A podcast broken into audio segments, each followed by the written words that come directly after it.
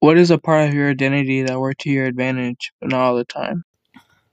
I think, in terms of my identity working to my advantage, probably in many ways for many years, whiteness or being white has worked to my advantage. It's just a thing that lives in the background in terms of people not perceiving me as negative or as a threat or feeling comfortable ha- me being in their space for the most part.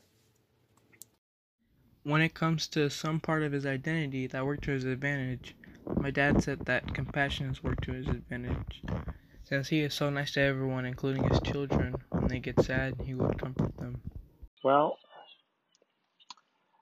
I tend to say yes to too many things, and uh, I end up with too many commitments.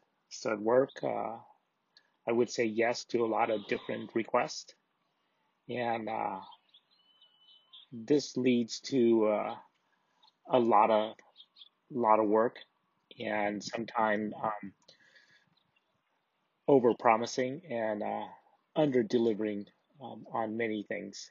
So that's something I constantly have to work on.